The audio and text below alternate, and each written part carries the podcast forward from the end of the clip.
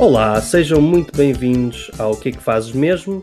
Uh, como sempre, estou eu aqui, Guilherme Trindade. Temos a, a, a Mozi. Alô. Uh, e temos, uh, como sempre, dois convidados. Primeiro, Luís Melo. Olá a todos. e Tiago Franco. Viva! Olá. o que é que fazes mesmo é um podcast sobre o processo criativo, em que convidamos criativos de todas as áreas para discutirem não só o que fazem mesmo, uh, como também uh, os seus vários processos e as uh, dificuldades e conselhos que possam ter para outras pessoas. Tentamos sempre escolher pessoas de áreas variadas e ou de áreas muito diferentes, ou, como costuma acontecer às vezes, áreas que tenham coisas em comum, como temos vindo a descobrir. Como sempre, começamos por perguntar Uh, Luís, o que é que fazes mesmo? Bom, eu uh, defino o que faço como ilustração, pronto, sou ilustrador.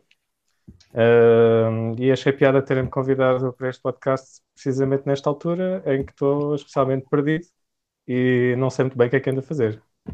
Então, não, sei lá, se calhar faria um bocado, se calhar teria piada, uh, não sei, falar com, com alguém que está nesse estado, que uh, às vezes acontece dentro de, da nossa área. Claro, especialmente quando temos uh, tantos interesses, ou vamos saltando de, de, projetos tão diferentes, não é? Tipo, entre, entre si. Um, isto é pergunta, como nós costumamos dizer nos podcasts, acaba por ser porque muitas vezes nos jantares de família acaba por ser sempre aquela coisa uhum. Como os trabalhos criativos são às vezes difíceis de definir, não é? Acaba por ser, especialmente, por exemplo, na área de jogos, como, como agora vamos falar. Um, uh, ah, por isso é que temos esta pergunta. Uh, portanto, Tiago, o que é que fazes mesmo?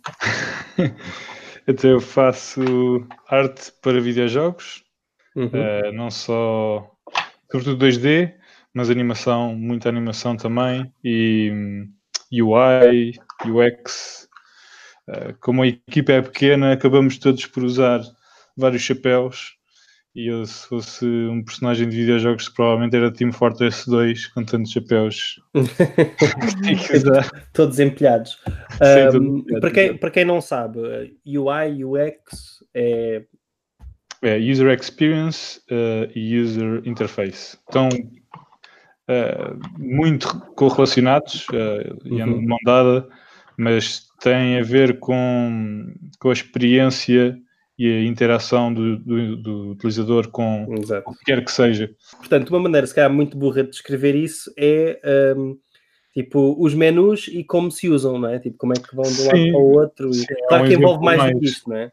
Exato, é um exemplo mais concreto e, e, é geralmente aquilo que eu uso também para descrever mais facilmente. Yeah. É, é sempre esse como é que estão organizados os menus e como é que se parecem e como é que é comunicada toda a interação ao, ao jogador, ao utilizador, whatever.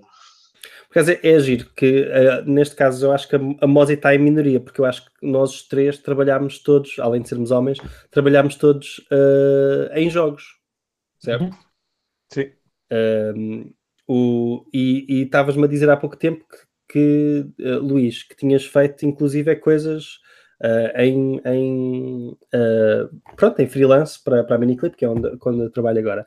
Mas eu acho, eu acho interessante é, por exemplo, também sentes isto dos, dos vários chapéus, porque a ilustração, quer dizer, pode ser tanta coisa diferente? Uh, sim, bem, ultimamente não, porque comecei a trabalhar principalmente em concept art uhum. e quando trabalho em freelance é sempre com esse papel, mas ao início, quando, quando comecei na minha primeira empresa aqui em Portugal, que era a Ignite Games, uma empresa que. Uh, ah, eu lembro-me da Ignite. É, uh, que era uma equipa fantástica, mas pronto, é uma empresa destinada a falhar uh, espetacularmente, como falhou. Mas aí sim tinha que, tinha que ser, tinha que preencher vários papéis também, desenhar interface, animar, inclusive fazer 3D, low poly, e sim, nessa altura fiz muitas coisas diferentes. E era também art director lá, então. Uh, Acabavas por. Uh, para, ti, para ti é diferente a ideia, por exemplo, art director acabas por ter que. Um, pronto, ter, ter uma equipa, não é? Que trabalha contigo, que está sobre ti e, e, e, acabas por tipo, ter a responsabilidade de tomar decisões, não é? Sim, é. sim, senti um bocado isso, mas como também tinha que executar muita coisa, pronto, senti um bocado mais em pé de igualdade com, com as outras pessoas. Eu nunca estive. Uh, bom, quando estive lá no Canadá, na volta, era lead artist, às vezes era, fazia só mesmo direção de arte, mas era, era raro. Uh, e, mas sim, existe essa, existe essa componente de fazer decisões e de tomar responsabilidade pela direção das coisas. Sim, quer dizer, eu não sei, por exemplo, tu, Tiago, já tiveste. Por exemplo, eu tive uma experiência muito específica na, na Biodroid, em que acabei por ser diretor de arte e foi uma conversa muito desconfortável com, com artistas dentro da, da equipa, porque nós estávamos a fazer um, estávamos a fazer um, um jogo que, que nunca sairá, de cartas sobre, sobre, quer dizer, em parte porque a empresa já não existe, não é? Mas é um, um jogo de cartas que não era incrível, mas uh, sobre, com o tema de vampiros. E então, uma das coisas que eu, que eu sempre gostei de jogos de cartas colecionáveis, e especialmente agora uh, digitais, há, há, muito potencial no formato, mas uh, tive a oportunidade pronto, de trabalhar com, com artistas muito bons, um, e, mas, mas a questão é, que não, no fundo, quem tinha o jogo na cabeça era eu, portanto, era eu que estava a acabar por estar a tomar decisões, inclusive em relação à arte. Uh, mas, mas por acaso estava-me a lembrar de um caso em que um artista achava que não, achava que ia ser ele, e, e isso foi uma conversa muito, muito, muito hum, desconfortável que se resumiu a dizer: Não, não, eu é que sou o diretor eu é que sou o presidente da junta. Exatamente. Não, não, foi, um, uh, não mas, mas foi uma experiência interessante porque, quer dizer, lá está, ainda por cima eu acho que quando é um, um, um artista a falar para o artista, temos há ferramentas e há uma linguagem comum. Um, e quando se está mais de um ponto de vista de um, sei lá, de um, de um, de um criativo, mas não necessariamente da mesma Sim. área. Um, Eu percebo. Às vezes, é. quer dizer, por muitas referências que a pessoa dê, não é? Quer dizer, é preciso Sim. também aproveitar o potencial do artista, não se pode só dizer, Sim. tipo, imita isto, não é? Tipo, não, Eu acho é... que pode-se relacionar vagamente com o cinema, na medida em que o diretor artístico um, tem a visão na cabeça dele, apesar de não ser uh, designer de, de, figurinos, mas sabe falar com ele sobre yeah. figurinos. Uh, a especialidade não é, não é figurinos, mas ele percebe como comunicar isso a quem trata dessa parte. Uhum. Uh, e há várias áreas em que isso acontece. Tu, e às vezes até há pessoas que não fazem na prática a arte, mas são melhores a comunicá-la e a exprimir a visão delas e a, e a desenvolver uma, uma visão criativa melhor do que artistas ativos, entre aspas, ou, ou artistas tradicionais, seja o que era for, uhum. um, porque nem sempre esses artistas são muito bons a verbalizar as coisas, às vezes são melhores a desenhá-las ou a, claro. a compô-las ou o que for. Então não acho que. Hum, pode, à, à primeira vista parece que é fácil descredibilizar, mas as pessoas. Um, Uh, nem, nem sempre é assim, né? Tipo, uma visão artística não está só na prática, está na, na concepção.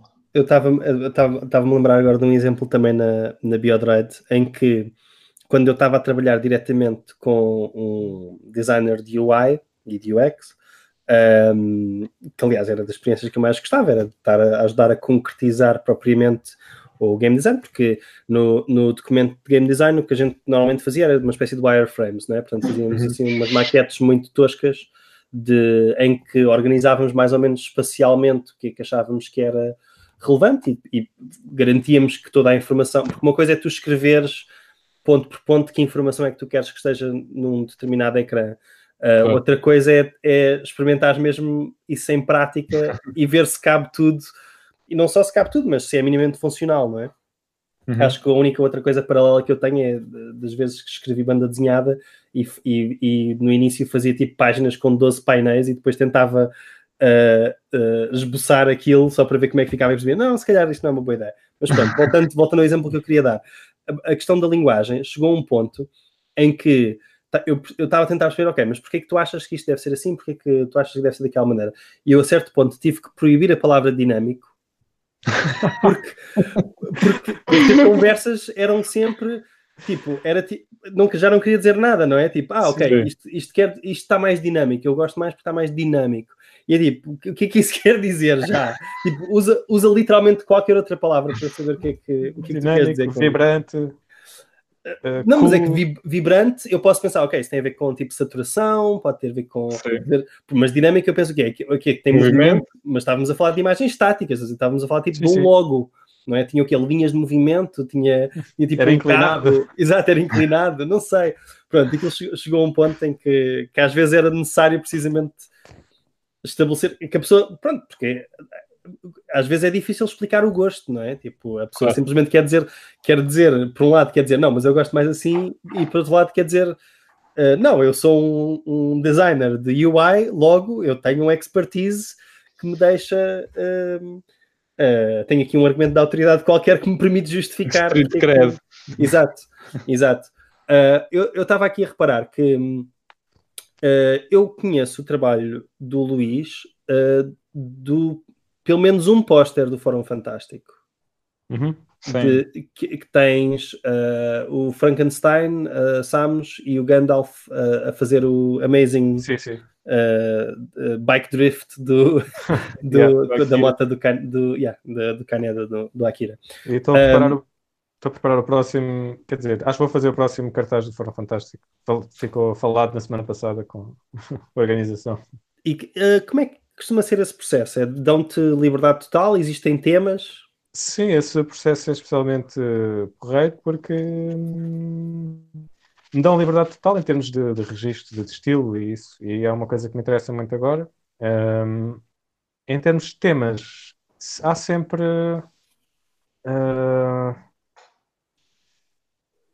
que este ano vai haver um tema, sim, há um tema. Eu não me lembro se no ano passado chegámos aqui através de um tema ou não, mas há sempre muita liberdade mesmo. Ah, no ano passado sim, o tema sugerido era o Frankenstein.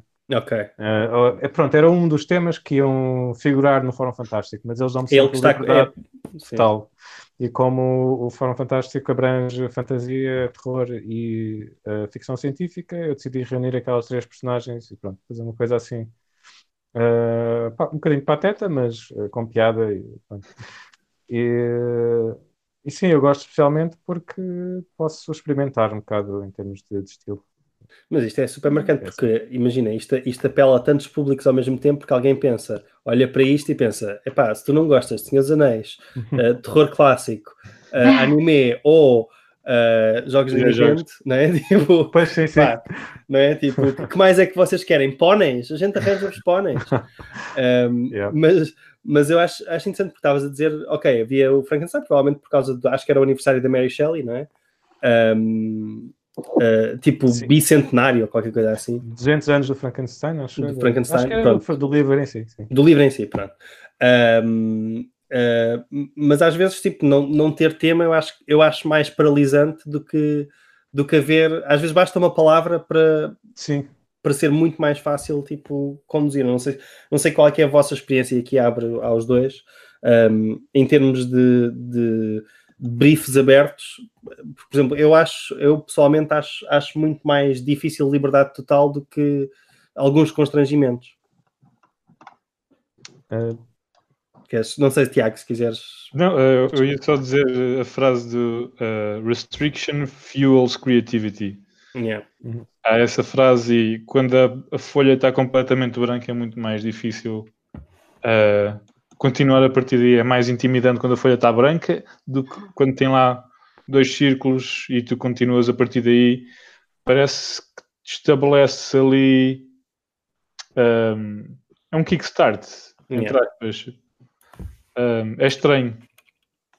É estranho. Uh, eu, não, eu, não, acho, eu não acho assim tão estranho, porque é como. Imagina, uh, tens, um, tens um open world, não é? Uh, e uma coisa é dizerem-te, tipo, ok, podes ir para qualquer um dos, uh, de, dos, dos, pilares de luz no horizonte, certo? E outra coisa é dizer, vai para onde tu quiseres. Um, e, e, uma coisa é, tipo, estares à procura dos pilares de luz e pensas, ok, vou para aquilo, para aquilo, para aquilo. Outra coisa é estares, tipo, pronto, ali a, a, a nadar no nada, não é? Tipo, para estabelecer objetivos, não é? Por acaso, por exemplo, nas antologias de, de contos em que participei, um, felizmente eram sempre coisas de género, ou seja, eu acho, eu acho que quando era temas, temas muito abertos, tipo antologia, eu acho que participei umas que era tipo Lisboa, certo? E, e claro que há tipo, milhões de maneiras que tu podes interpretar uh, Lisboa, certo? Uhum.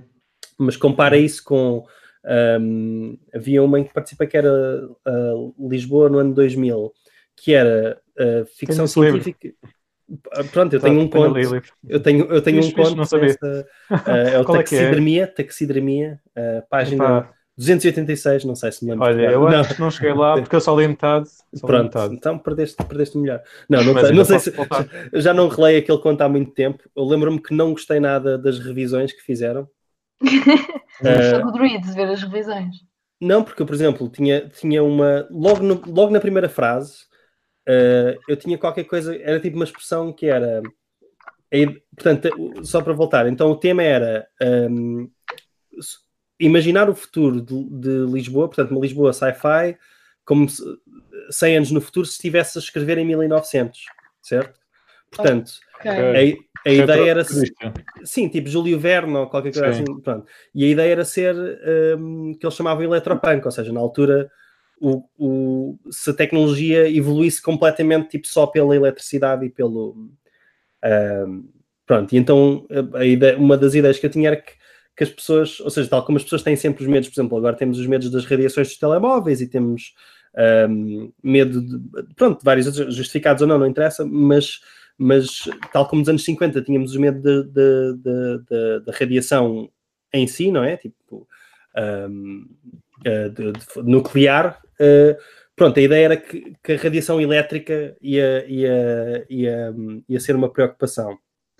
E a ideia era que Lisboa, precisamente por estar completamente coberta de cabos e de pronto, iluminações e não sei o que mais, uh, ia ter constantemente tipo uma espécie de um, de um drone, tipo um som elétrico, tipo sempre uhum. como pano de fundo, tipo constante, um buzz constante, certo? Uhum. Pronto, eu acho que eu descrevi isso como uh, um uh, tipo, pronto, Lisboa ressonava como um gigante adormecido, qualquer coisa assim, certo? Uhum. Uh, e, o, e, o, e a pessoa que estava, que estava a editar depois resfolegava em vez de, de ressonava.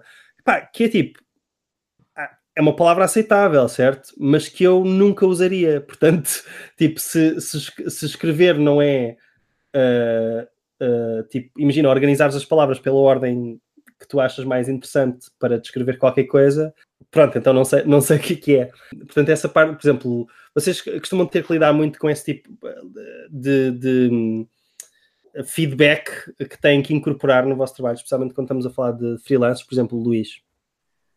Uf, uh, por acaso, em freelance depende, depende do cliente. Ultimamente, não, uh, não, não muito, porque as, as pessoas que me têm, que me, com quem tenho, tenho trabalhado em freelance, uh, clientes que vêm com clientes que não vêm pelo meu estilo mais pessoal e vêm com encomendas mais definidas, por exemplo, a Miniclip tem sido extremamente uh, uh, ai, razoáveis em termos de feedback. Foi, pronto. Mas, uh, principalmente quando estava a trabalhar na Volta, lá no Canadá, era uma empresa de outsourcing, passávamos pelas mãos uh, dezenas e dezenas de projetos.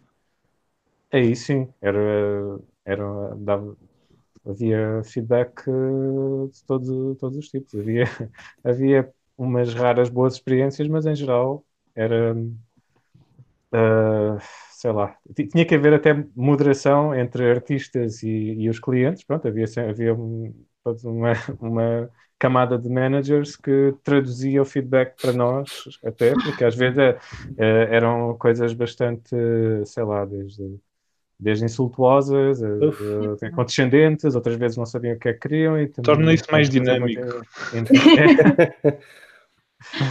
um, Sim, eh, aí era, era, era bastante complicado. Eh, e depois, como o cliente tem sempre razão, quando estás na empresa que, de, de serviços, o cliente tem sempre razão e uh, os teus managers tentam sempre agradar ao cliente, é um bocado ingrato para os artistas e tem que haver ali muita. Uh, tem que ser um processo, tem que ser um, uma estrutura muito almofadada para, para as pessoas não frustrar as pessoas brutalmente. É um bocado tipo. Como é que se chama aquela página do Facebook divertidíssima? Palavra do cliente? Essa mesmo.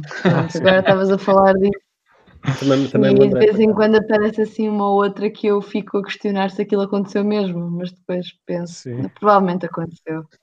E é triste. Um, oh, eles, ali, eles ali tinham um processo.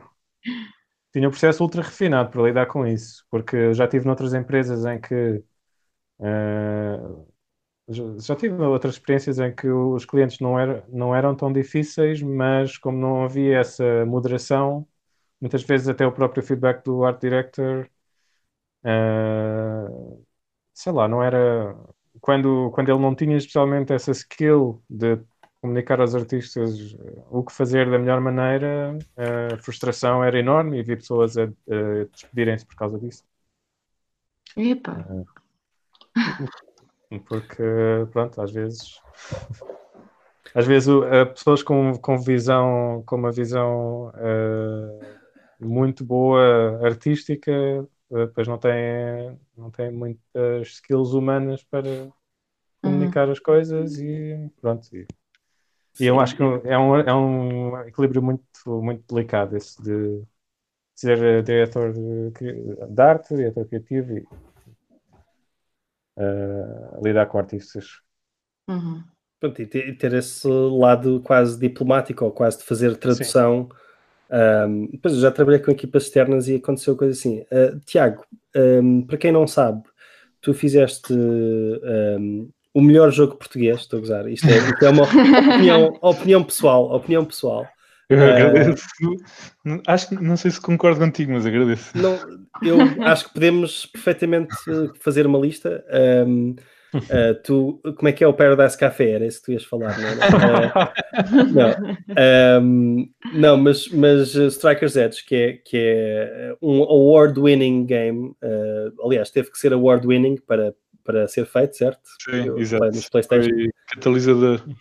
Uh, um, não, mas pronto, fizeste Strikers Edge, que é um, acho que já é um, um grande feito. Estão a trabalhar no, uh, Unnamed Game, ainda, ainda, certo? Ainda não atualizaram uh, a página. TBD. TBD. The Game. TBD The Game. Um, uh, muito catchy, o nome catchy. Uh, não, mas ia, ia perguntar se numa equipa tão pequena se, esse, se estes dramas de, de trás para a frente, não sei se as pessoas são tipo muito opinionadas, se já têm uma dinâmica química que, que faz funcionar, ou se, ou se, por exemplo, a vossa relação com, com a Sony, por exemplo, ou com, uhum. ou com produtores internos, se, se, havia este tipo de fricção ou não?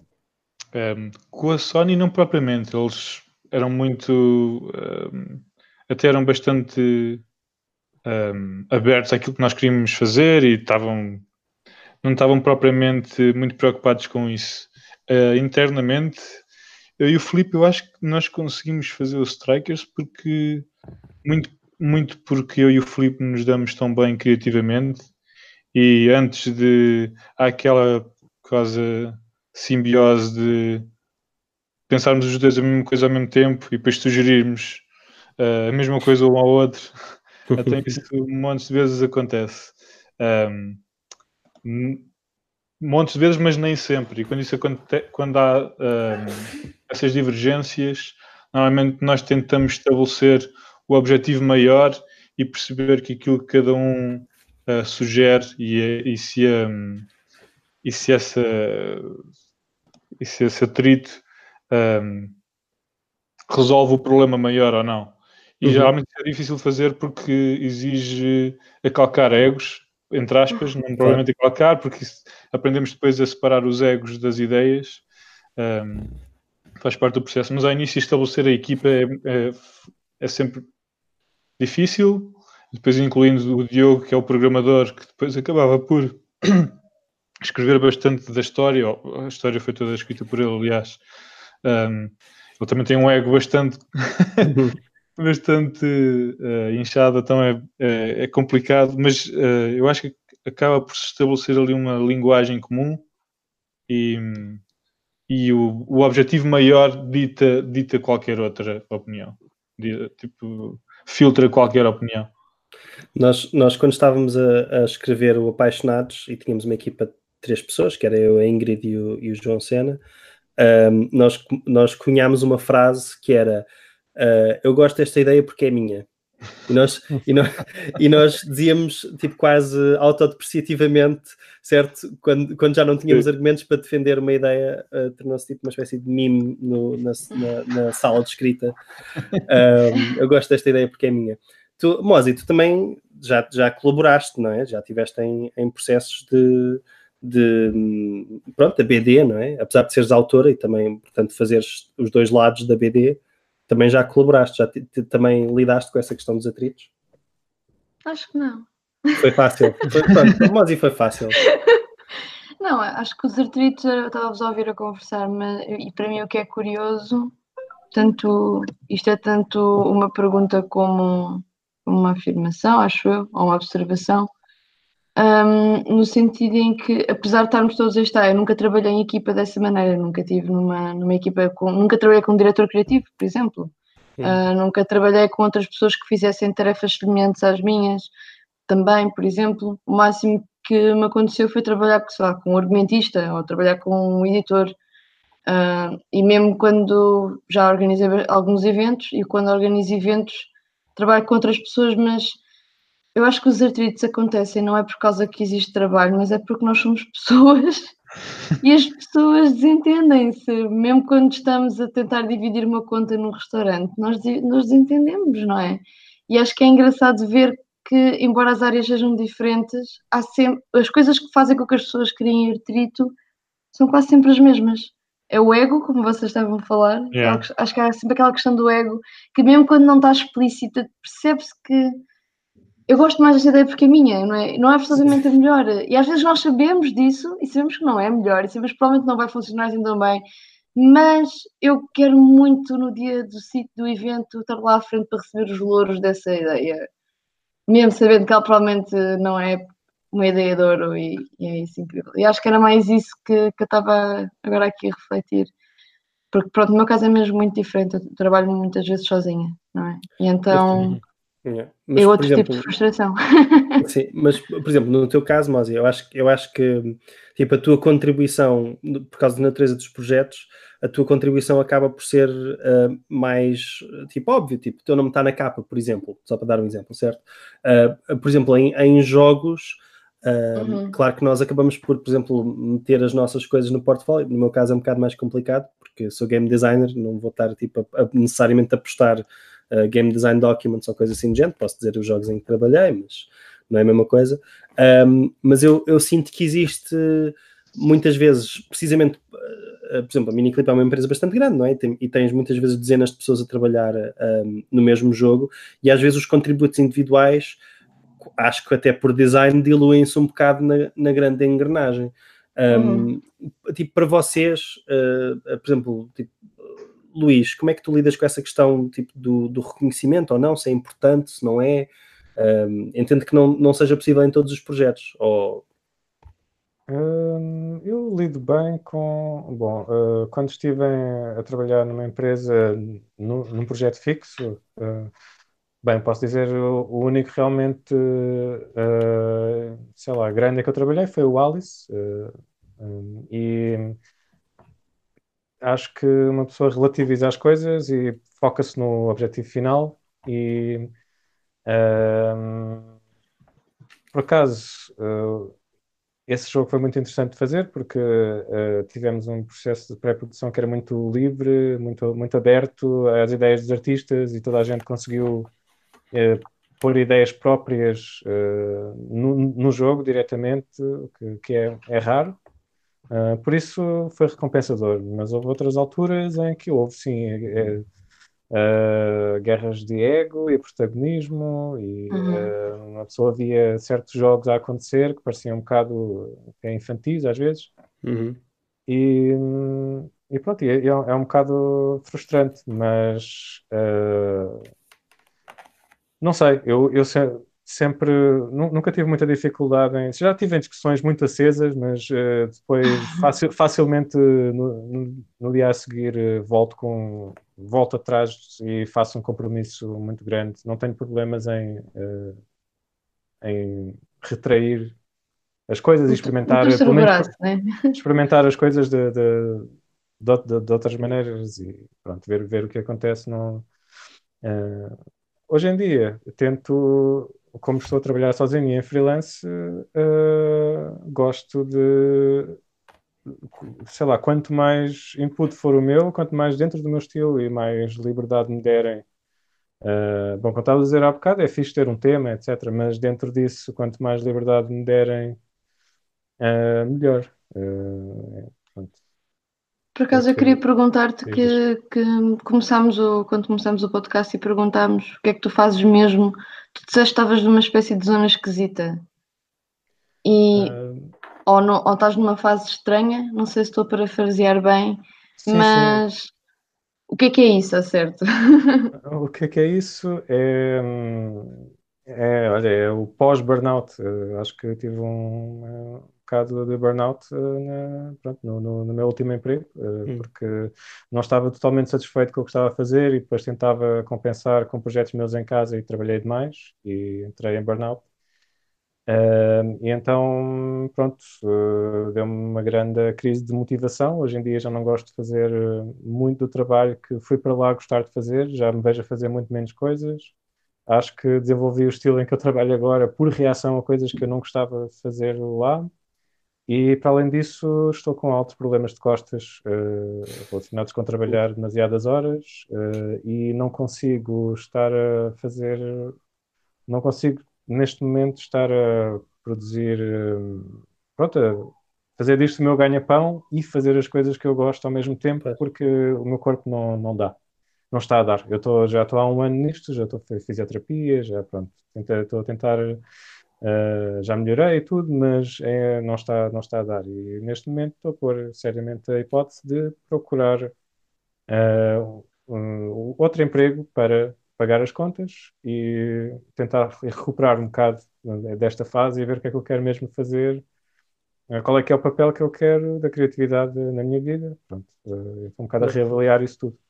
Até porque estás a gastar, estás a gastar de certa maneira os teus sumos criativos, tipo, durante as horas de trabalho, mas depois também nos teus projetos Sim. pessoais.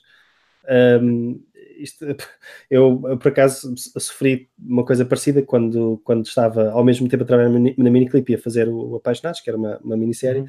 ao ponto de literalmente ter que ir ao hospital de emergência porque pois. não me conseguia levantar de manhã, tipo as minhas costas estavam, as minhas costelas estavam completamente, uh, tinham um problema qualquer que passou, pronto, um, mas uh, era horrível, mas, mas isto, só, só me estou a conseguir lembrar de uma coisa que foi uma vez ouvir alguém falar de síndrome de Burnout, como se fosse francês. um, eu só queria apontar isto, mas uh, Tiago. Sou mais chique. É mais chique, não é? Burnout. Ah, eu, ah você sabe que eu tive Burnout. Um, mas, mas eu ia perguntar, Tiago, já, já reveste nisto? Já, já sentiste esta. Uh, Porque eu acho que existe muito. Só desculpa, acho que existe muito esta pressão de. Um, pronto, o, o, trabalho não chega, não é? Tipo, eu, eu sinto muito isso e, e falámos isso no, no podcast anterior, de o trabalho não chega, a pessoa precisa sempre de estar no hustle da próxima cena, uhum. no grind, para estar a, a, a, a, ter projetos pessoais e é quase, a pessoa é o seu próprio chefe tirano, que, que é super uhum. exigente e que quer sempre mais, pronto, não sei se já sentiste uma coisa assim, Tiago. Já, já, eu vou ali aqueles aqueles meses de submissão à volta, uh, aqueles meses à volta da submissão dos Strikers, que depois até falharam na submissão, aquela tipo uma talhada gigante na moral, da, não só minha, mas da equipa toda, tipo, toda a gente vai um bocado abaixo por saber que vai ter que adiar porque falhou a submissão. E, e depois na altura do lançamento, uh, por incrível que pareça, uh, sobretudo num jogo que não é que não é que não vive assim tanto da manutenção. Por exemplo, num jogo da miniclip, uh, se, provavelmente será diferente porque aquilo funciona mais como um serviço, né? Yeah. Os trackers, apesar de ter um bocadinho de serviço, não tem nada a ver a escala. Um, Sim, vocês não estão a fazer promos todas as semanas, não é? Sim, exato. Não há aquele update contínuo e, e tipo fervilhante de um, de um, de um jogo de, de, escala maior. Uh, então, tipo, abate tudo um bocadinho porque houve uma construção de dois ou três anos até aí e de criar expectativas e depois de repente não, não, não tem nada a ver, apesar de tudo dizeres para ti próprio, não estabeleças expectativas muito altas e, e baixem um bocadinho uh, a crista para ver se depois não há aquela queda gigante, mas acaba sempre por haver e isso gera uh, não digo que tenha criado um burnout, mas, uh, mas bate assim um bocadinho forte e Hum. E depois disso, com outros projetos também, eh, não é tanto burnout, mas uh, nem físico, felizmente não tenho tido o impacto físico hum. que o Luís tem tido. Um, mas conheço muitos, muitos artistas que sofrem de problemas de postura e de pulsos e de ah, pescoço e é incrivelmente uh, castigante para o corpo. Uh, mas uh, sim, tipo micro burnouts, diria eu. Mas eu ia perguntar, Tiago, tu tiveste, tiveste ou seja, eu sei que antes de, de ganharem os prémios PlayStation, eu lembro-me lembro de vos ver um, no Pizza Day da Microsoft. Sim. uh, acho que foi a primeira vez que vi o vosso jogo e fiquei, quer dizer, era tão, fiquei tão impressionado logo na altura e achei tão óbvio que iam, que iam ganhar, não sei o que mais. Um, Uh, uh, mas vocês, e já nessa altura já estavam, já tinham metade um ou dois anos antes, não é? Tipo de. Uh, sim, era... não contínuos, não contínuos. Não, não, não é? contínuos, não. Exato. Era muito depois, hobby.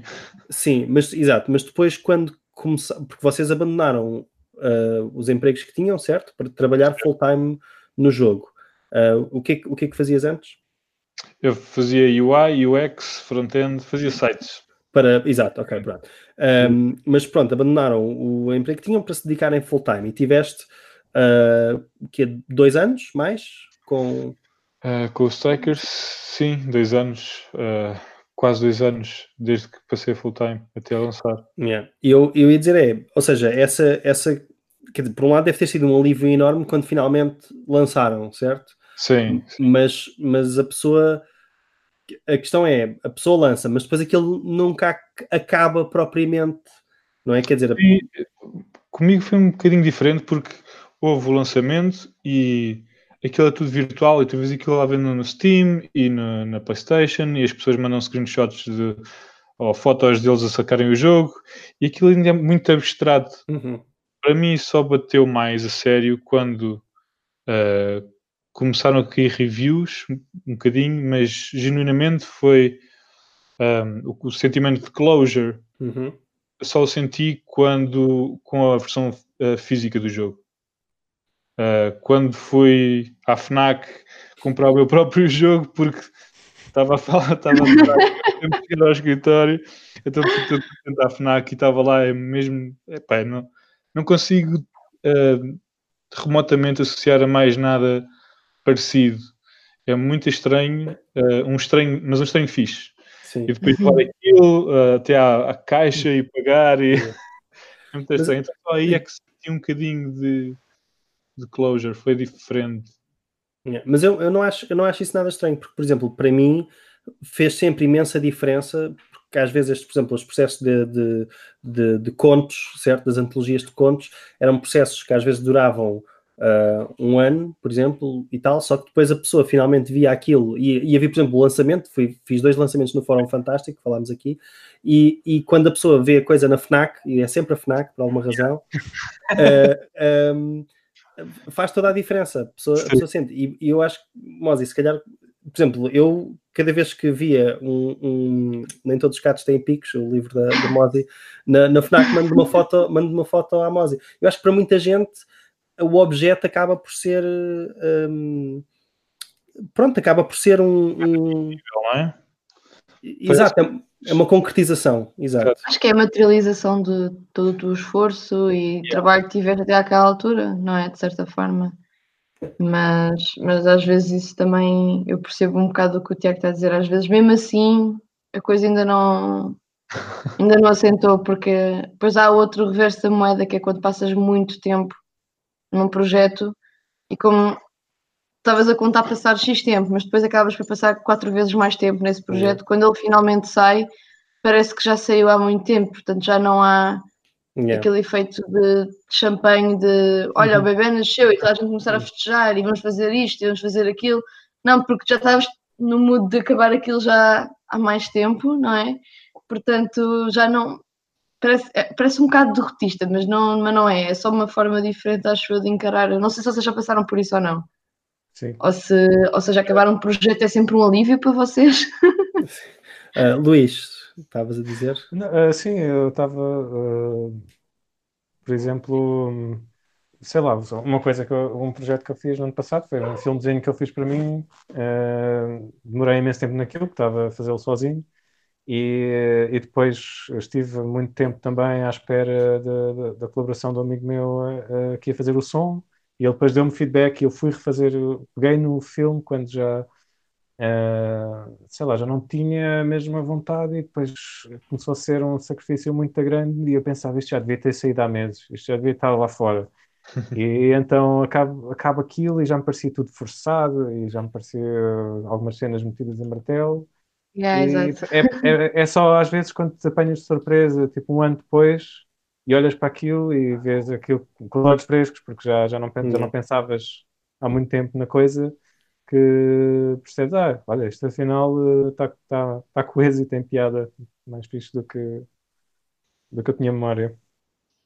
Um, eu, eu, por acaso, eu sinto que muitas vezes os artistas até, até acho, acho que são duros demais com eles próprios quando estão a olhar para, para a arte antiga Uhum. Um, eu próprio, por exemplo, nas coisas que escrevo ou, ou que filmo, uh, sinto sempre que, que, que, podia ter sido muito melhor e, já, e hoje faria de maneira diferente, ou até porque sei coisas diferentes, mas, mas eu, eu gosto e gostava de saber se vocês já passaram por isso, que é um, ires ver uma coisa antiga tua e pensares, ah, que giro, eu pensei nisto. Tipo, eu, eu até gosto Sim. desta ideia que já, tipo, nem sabia que eu tinha isto dentro de mim. Exatamente. Uh, parece, parece super convencido dizer dessa maneira, mas eu acho que é sempre uma surpresa boa pronto, quando não, não, fala não. de coisas criativas, não é? Tipo.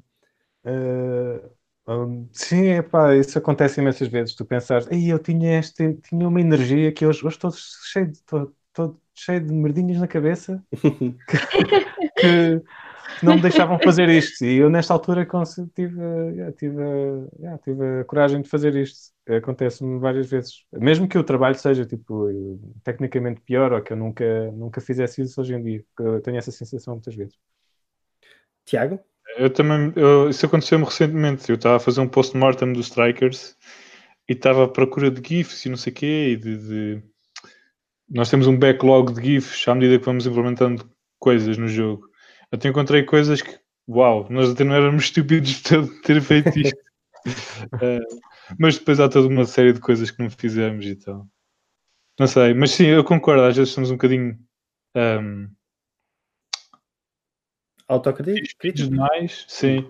Um, e depois o post-mortem que eu fiz até acabou um bocado com isso, de, de, dar um passo atrás e olhar para ter um sentido de perspectiva sobre tudo o que foi feito e tentar valorizar mais isso e tentar ter um bocadinho desse espírito para ser um bocadinho mais positivo. Um post-mortem, para quem não sabe, costuma é, ser. Post-mortem é uma análise, geralmente depois de um produto estar lançado, é uma análise que avalia todos os, todos os, os problemas e todo o sucesso e insucesso e todos os. análise concreta do produto e como é que correu o desenvolvimento. Uh, e era sobre os strikers naquele caso. Mas sim, eu sinto, eu sinto Sinto nisso em várias, um, não só nos jogos, mas às vezes nas ilustrações também, ou nas animações, ou uh, o Filipe também sente isso com código, tipo, vai ver código antigo e ah, até não estava estúpido, estava esta cena bem feita, não sei o quê. Acho que tudo que leva um bocadinho de nós leva, tipo, não interessa o, o, o output, acho que o pessoal sente isso um bocadinho de uma maneira ou de outra. Mas sim, eu concordo, os artistas parecem ser mais autocríticos geralmente ah, acho que depende um bocado da, da, da, da, perspectiva também e do tipo de coisas que estamos a ver, não é? Não sei. Já, tanto eu como o Guilherme já falamos, pronto, e certeza que vocês também, como estamos aqui a falar, estão familiares com isso, mas acho que é, é, importante nós não olharmos para trás e só vermos as coisas más que agora faríamos de maneira diferente, não é? Mas acima de tudo, já que achamos que elas estão más, é tentar analisar porque é que achamos que elas estavam más, ou melhor, olhar para trás e ver, epá, esta coisa é uma grande porcaria, mas em vez de ficarmos a matarmos com isso e a pensar o quão porcaria aquilo é, por exemplo, tentar perceber porque é que para nós agora aquilo não faz sentido e aprendemos com o nosso próprio processo, não é? Porque, Sim. por um lado, e ver isso de uma forma positiva no sentido em que se nós estivéssemos sempre a gostar daquilo que estamos a fazer e se tudo fosse perfeito, não é? Provavelmente também não evoluíamos e estávamos sempre no mesmo, na mesma sim. fase, estávamos a fazer as mesmas coisas, não é? E aí, não ter nada. Forma, não? Essa insatisfação, sim, sim, essa insatisfação é aquilo que nos permite querer fazer melhor a seguir. Agora, uhum. eu acho que era a última pergunta que eu vos tinha para fazer, para isto acabar também de uma forma assim positiva, não é? Porque senão estamos aqui todos a falar de burnout e eu vou deixar de desenhar e eu estava a pensar nas minhas colegas de faculdade que quando acabámos o curso eu tive metade da turma a dizer nunca mais pego num pincel na vida, eu odeio pintura, é horrível. Mas isso aconteceu mesmo e é um bocado destruidor. Portanto, eu quero o objetivo deste podcast, acima de tudo, é mostrar que a prática criativa é uma coisa boa e é uma coisa fixe Ouviram? é muito bom. Portanto, a pergunta que eu se calhar vos queria fazer, se é que pode ser uma pergunta, uh, é no sentido em que já falámos antes sobre a crítica negativa, não é? Aquelas pessoas que não têm propriamente, pronto, são bons diretores criativos, por exemplo, ou às vezes até são bons professores, não é? E, e, se nós repararmos, há imensos filmes e imensas histórias que se contam de este gajo, geralmente é um homem, não quero estar a, a entrar neste tipo de discurso, mas geralmente é um homem qualquer que é um gênio, este homem é um gênio, é o melhor designer, é o melhor pintor, é o melhor realizador, e isso obrigatoriamente o desculpa para ele ser uma besta, não é? Hum, sim, então, é o até, pá, é um bocado, mas nós desculpamos sempre este senhor, ou seja, ele insulta toda a gente, ele é, ele é uma ventesma, ele destrói os corações das pessoas, mas não faz mal, porque ele é um gênio e ele faz coisas muito boas. Até que ponto é que a crítica negativa é uma crítica e passa a ser um insulto? E até que ponto é que ela é mesmo necessária para melhorar o trabalho de alguém? Sim. Pois, tipo, não sei, por exemplo, é tu, as críticas do Strikers Edge, lidaste com alguma particularmente negativa? Exatamente. Uh... que... Como é que lidaste com ela? Porque, por exemplo, eu vou só, desculpa, vou só dizer uma coisa, que é, a partir de certo ponto, por exemplo, tanto no offline como no Apaixonados, pá, não podes ler os comentários, não é? Tipo, tens sim, que... sim, sim. Tipo, é, quando são trabalhos públicos, é assim, pronto, tens que entender que vai sempre haver uh, ali a, a pronto, a, a, o Waldorf e o não sei quantos, os marretas, sim. os velhos marretas do, do balcão, pá, isso vai sempre existir às vezes as críticas são, podem ser interessantes e construtivas, mas muitas vezes não são, não é? Mas uh, ias dizer. Nós, eu, eu, acho que mais ninguém era tão crítico quanto nós próprios, para ser honesto, para ser completamente honesto. Eu acho, também porque o jogo não teve assim tanta gente a jogá-lo, honestamente, porque senão tínhamos tido muito mais críticas desse género, um, e não, não teve assim tanta, tanto build-up até ser lançado, a não ser tipo cá em Portugal e há alguns tipo em França provavelmente e Reino hum. Unido, então não teve assim tanta expectativa a ser criada. Mas houve, houve sim, houve algumas críticas mais difíceis de ouvir, mas nós próprios, yeah, tipo, nós já nos tínhamos apercebido que ia faltar isso, ou porque não tínhamos meios, ou porque não tínhamos budget, ou porque a equipa era pequena demais. Um, até era tudo um bocado o Felipe, o Felipe, ou eu, yeah, devíamos ter feito isto, mas depois vamos e como é que a gente fazia isso com o recurso? um, e isso vai um bocadinho com a pergunta anterior, mas uh, de sermos autocríticos. Uh, mas, mas sim, eu acho que, e agora respondendo à, à, à Mosi sobre as bestas geniais. uh, Depois uma pergunta acho, um bocado vaga, mas. Sim, eu acho que um bom rule of thumb é quando passa do lado profissional para o lado pessoal. Ok. Se toca no lado pessoal, acho que esquece. Uh, Exato. Mas mesmo na parte profissional, tipo, há formas. Tipo, eu posso ser um gênio, mas tipo, gerir as, as coisas de uma forma mais simpática. Tipo, eu acho que isso vai de encontro àquilo que o Luís estava a dizer de pessoas que são bons diretores criativos, mas não são bons com pessoas. Uhum. Eu acho que passa por as pessoas, por essas pessoas aprenderem a lidar com outras pessoas, uhum. criar um maior senso de empatia, de, de, de, não sei, relações humanas. Uh, Há certas uh, coisas que não são desculpáveis mesmo quando não tocam no lado pessoal. Pois, eu não sei. Quem é, que, quem é, que, aqui já viu o Whiplash? O filme. Fogo, é isso, exatamente. Do, do Damien Chazelle, certo? Yeah. Acho que sim. Uh, com o Miles Teller e o J.K. Simmons. Eu ia dizer J.K. É Rowling, mas isso é. bateria e acaba por partir-se todo. Pronto. Não, porque a cena. Eu, pronto, a, a, tese base do filme, ou a pergunta que, que o filme levanta é se uh, tough love funciona ou não no, quando hum. estão a ensinar, não é? Um, e, e eu, eu sou um bocado mais do lado de que tu, tu, se fores demasiado duro, estás a afastar pessoas que podem ser realmente muito boas, mas que não, mas que não estão lá para serem abusadas, pronto, certo? Sim. Uh, ou, ou, um, e, e, o, e a teoria da personagem, que acho que o filme não valida necessariamente, é que quem é realmente bom aguenta uhum. tudo e, e por aguentar esses abusos uh, é mais merecedor do sucesso uhum. de chegar até ao fim. Mas é quase self-fulfilling prophecy, porque obviamente os que não aguentam o abuso tu nunca saberás. Uhum. Exato. É um bocado o método da tropa, não é? Pois, exato, exato. Da tropa. Aí tens uma desculpa que é, pronto, ok, as pessoas vão para uma zona de guerra ou assim, portanto têm que estar preparadas para o pior, não é? Uh, mas eu não sei se isso se aplica necessariamente a, sei lá, trabalhar numa empresa, não é? Tipo, isso, parece é... isso é gatekeeping, basicamente, não é? Sim, sim, sim, de certa maneira. É, um, faz a definição de gatekeeping. Eu não sei, por exemplo, já deram, já deram todos aqui aulas ou, ou... Pois era isso que eu estava a pensar, porque isto não é, não é só. Há várias uh... filosofias. Há, várias. Por exemplo, a fase de aprendizagem é diferente da fase de, em que já estás a trabalhar profissionalmente. E uma pessoa uh, quando está a aprender, precisa, sim, precisa de fazer rudimentos mesmo, de, de, precisa de, de ter alguma informação uh, mais ou menos ditada. Pronto, toda a gente tem uma aprendizagem técnica a fazer. Uh, e, e essa parte é um bocado mais hierárquica. É normal que estás perante uma pessoa com mais conhecimento e queres absorver alguma coisa dela, mas Uh, mas eu não sou nada do tough love, não, não sou nada adepto disso. E chega a, ser, chega a um certo ponto em que a pessoa desenvolve autonomia e que, uh, não sei, eu acho que teria imensa dificuldade como professor uh, em, em corrigir os alunos, porque ou dar-lhes direções mesmo, é mais, epá, eu às vezes quando tenho que que fazer isso, ou quando me vejo nessa posição, é só digo, está fixe, faz mais. Uh, ah, está bem, podia estar melhor, ok, podia estar melhor, mas uh, faz outro, faz outro, está tá, tá fixe, continua. Mas eu acho, que, não sei.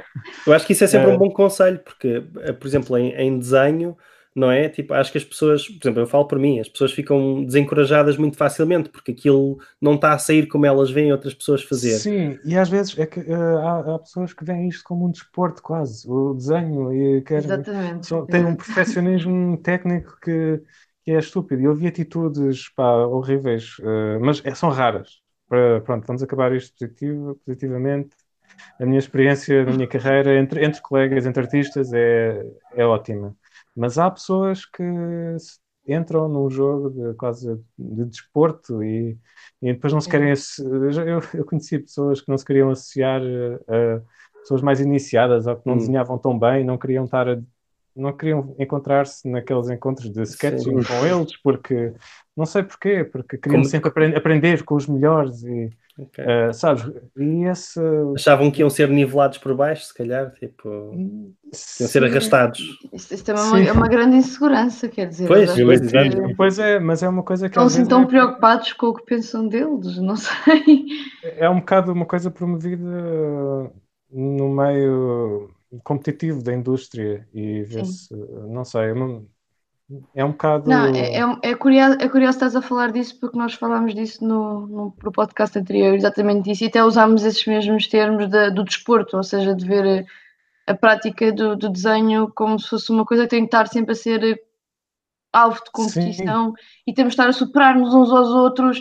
E, há, e acho que isto remete outra vez àquilo que a gente estava a falar antes de quem é que é a pessoa que sofreu mais, quem é que desenhou mais horas por dia, quem é que fez sim, mais sim. cabeças, quem é que consegue fazer o melhor braço de sempre, e tu ficas só.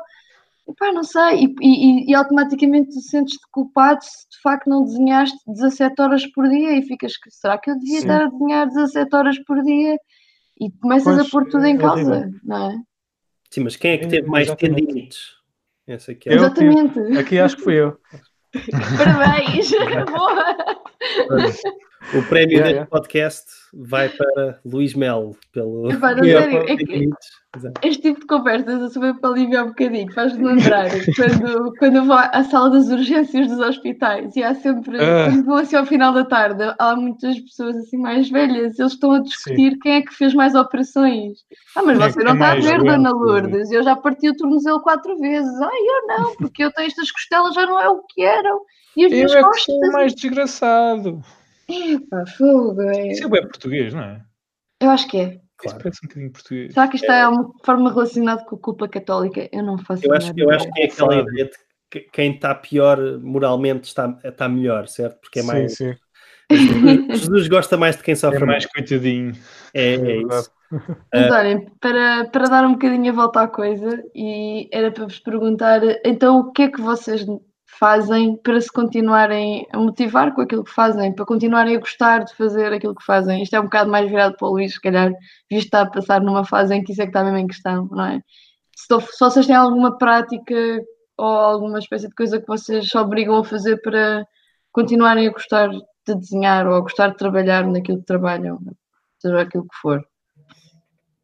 É, pronto, cada vez mais eu sou interessado em que o meu trabalho se relacione com a minha vida. Não seja uma coisa isolada, sei lá, não seja uma coisa que, não, que o meu trabalho não seja. Eu vou para a frente do computador e estou a trabalhar numa cena que é uma fantasia uh, completa, em que, que se referencia a si mesmo a coisas parecidas. Uh, Pronto, eu gosto de incorporar coisas que vou encontrando, ou pensamentos que, que me ocorrem no dia a dia, sei lá, uh, tiro fotografias, uh, passeio a pé, tiro fotografias, tento sempre estar atento e trazer algumas ideias que são mais ou menos espontâneas, que me surgem espontaneamente, pronto, para dentro do trabalho. Um, isso tem sido uma coisa que me tem inspirado bastante, uh, estar atento ao meu ambiente, uso coisas, uso coisas do, às vezes tiro fotos, uso referências e coisas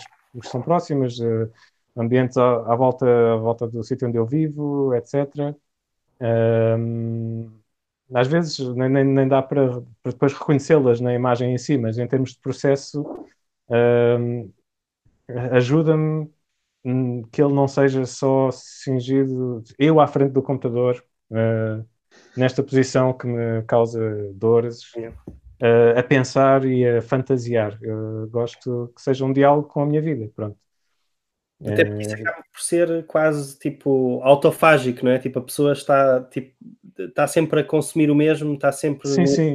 é tipo uma espiral uh, negativa, não é? Tipo, não enquanto que a pessoa se calhar expor-se a mais coisas, eu às vezes, tipo, quando estou bloqueado, não há nada melhor do que, sei lá, tipo, ir ver um filme ou ir passear ou ir uhum fazer, tipo, jogar um jogo interessante, qualquer coisa nova, tipo, informação nova para o cérebro refrescar, em vez de ser só eu a mastigar as ideias que eu já tenho uh, na mesma. Tiago, não sei se tens alguma. Como é que eu saio desse. Yeah, do funk.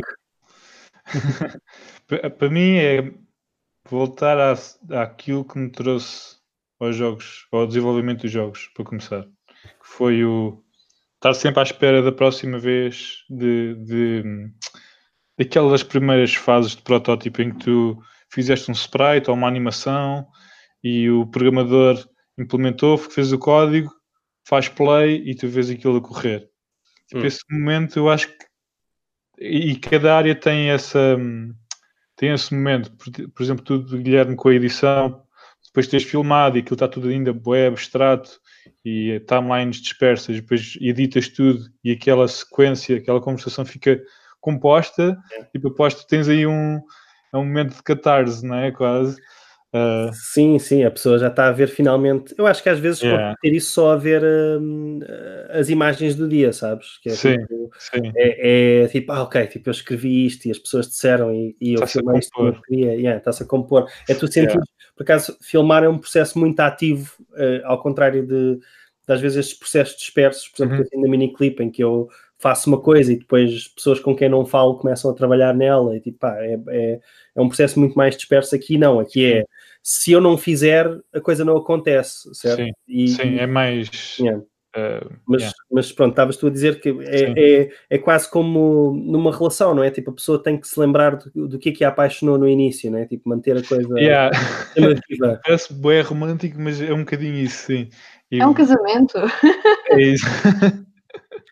Mas uh, sim, é, é, voltar a isso. E nem sempre dá para fazer isso, mas é por isso que é tão fixe às vezes fazer game jams ou, yeah. ou tirar esta ideia da cabeça e meter aqui, hum, prototipá-la num instante ou pegar neste conceito do jogo e desenhá-lo rapidamente. E isso faz com que reative aqui qualquer coisa no cérebro.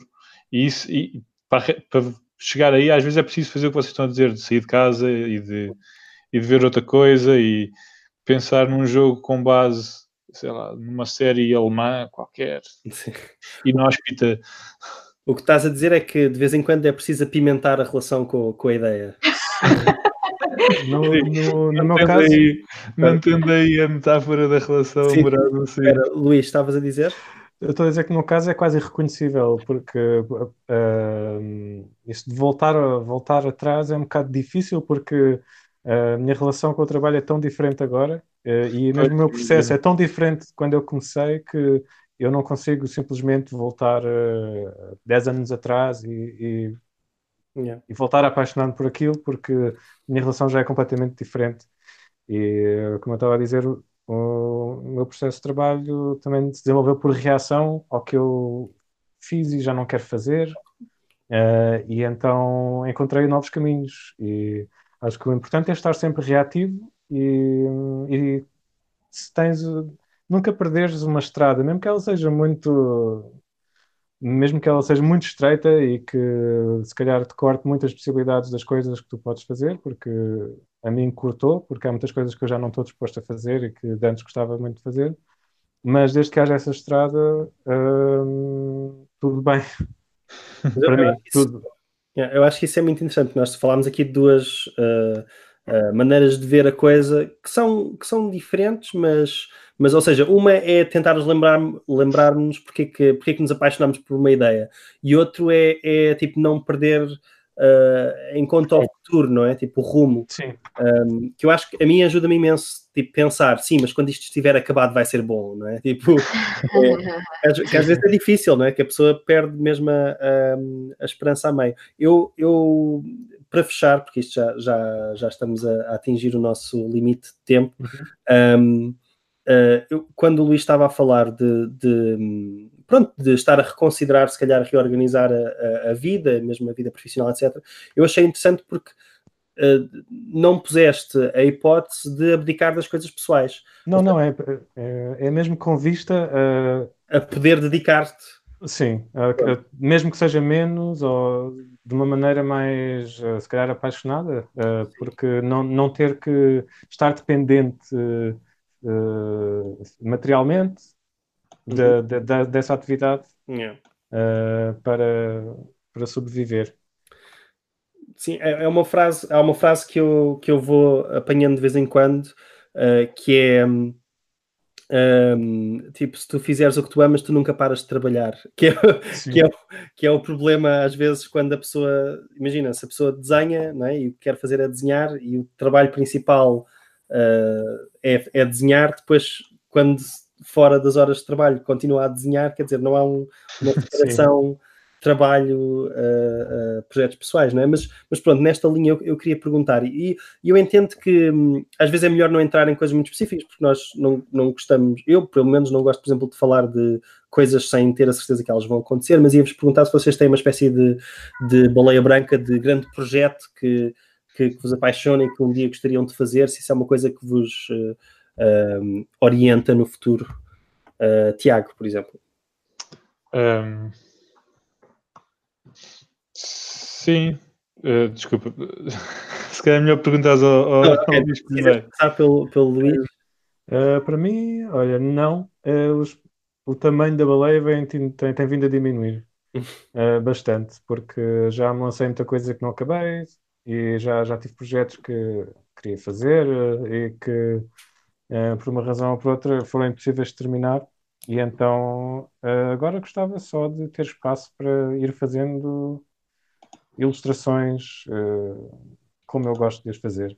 E isso vai-me mantendo vai-me dando alegria. Não tenho. Eu gostava de um dia, de, se calhar, fazer uma BD, fazer um, uma graphic novel, mas é para outra altura, quando eu já tiver, uh, que, sei lá, se calhar mais recuperado fisicamente e com uhum. mais disponibilidade mental para, para entrar numa coisa assim. Porque isso é uma coisa que eu, que eu às vezes quando falo com artistas sinto muito que é, um, especialmente quando estão, quando se sentem, pronto, esse, o burnout, não é? é o famoso, o, o, é precisamente que precisam de voltar a, a reaprender a, tipo a arte, tipo não uma arte como obrigação, mas a arte simplesmente Sim. como às vezes com resultados mais rápidos e com, ou seja, não um grande compromisso, mas umas uns pequenos uh, uh, flings, não é? Tipo de, de umas pequenas paixões, tipo de vez em quando que a pessoa também consegue sentir resultados mais rápido. Uh, pode postar logo e, e, ver, não sei se é, se é necessariamente o objetivo, mas mas é. hoje em dia é tão imediato, não é? Tipo, esse, esse feedback. Uhum. Um, Tiago. Então... Uh, desculpa, no meio disto perdi-me da pergunta original mesmo. Não, ou seja, se, se tinhas algum, uh, imagina, grande projeto imaginado que tu um dia uh, fazer que te dá alento ou que pelo sim. contrário. sim, tipo, toda a gente no escritório é aquela pergunta de qual era o jogo ideal para ti. Yeah. Eu, eu. A verdade é que eu não tenho um único, mas tenho vários que gostava de fazer. Ou, é. ou tenho certo ali um, uma série de features que eu gostava de experimentar fazer e podiam se materializar em vários jogos. Uhum. Eu acho que isso dá-me algum alento de, de, de vez em quando vou construir naquela ideia que está naquela pasta bolorenta e cheia de pó, alguns no Dropbox, e às vezes vou construir um bocadinho acima disso. Um, yeah. Mas sim, isso vai de encontro àquilo que eu tinha falado anteriormente do uh, estar sempre à espera do próximo uh, projeto para, para, ver aquilo materializar-se. Pronto, por outras palavras, é o Paradise Café 2, 3, 4, 5, 6, temos todos. Uh, para quem não sabe que é o Paradise Café, uh, não procure no trabalho, uh, não é assim. agora, for work. Exato, not safe for work. Olha, um, eu agradeço-vos imenso terem participado nesta conversa. Um, eu queria perguntar também se queriam pronto, divulgar algum do vosso trabalho ou onde é que as pessoas vos podem encontrar? Uh, uh, Luís? Uh, podem ir ao meu site, que está mais ou menos atualizado, que é o www.luismelo.net e acho que chega, tenho lá, tenho lá, É onde eu prefiro que as pessoas vão também. Yeah. Portanto, é, é, é onde o teu trabalho mostra a melhor cara, não é? Tipo, fui... Mas lá tem, tem links para o Instagram se quiserem seguir-me, etc. Tem links para as minhas redes sociais, mas Acho que ali é o melhor sítio para ver. Ok. Uh, e Tiago? Podem ver o que é o Strikers Edge em strikerzedgegame.com e podem me seguir no Instagram em Tiago underscore Franco. Ok. Que...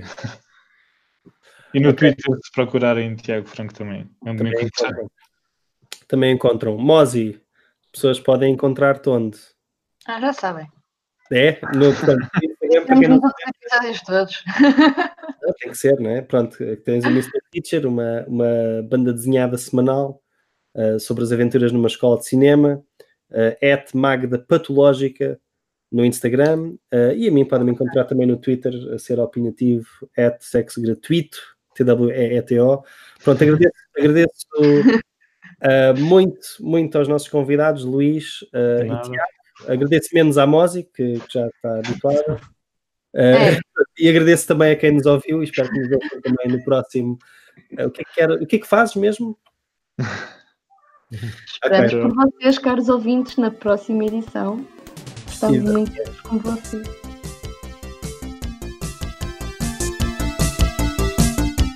O que é que fazes mesmo é um podcast sobre o processo criativo com Mozi e Guilherme Trindade. É montado por Guilherme Trindade A música é de Bruno Garcês, ilustração de Mozi.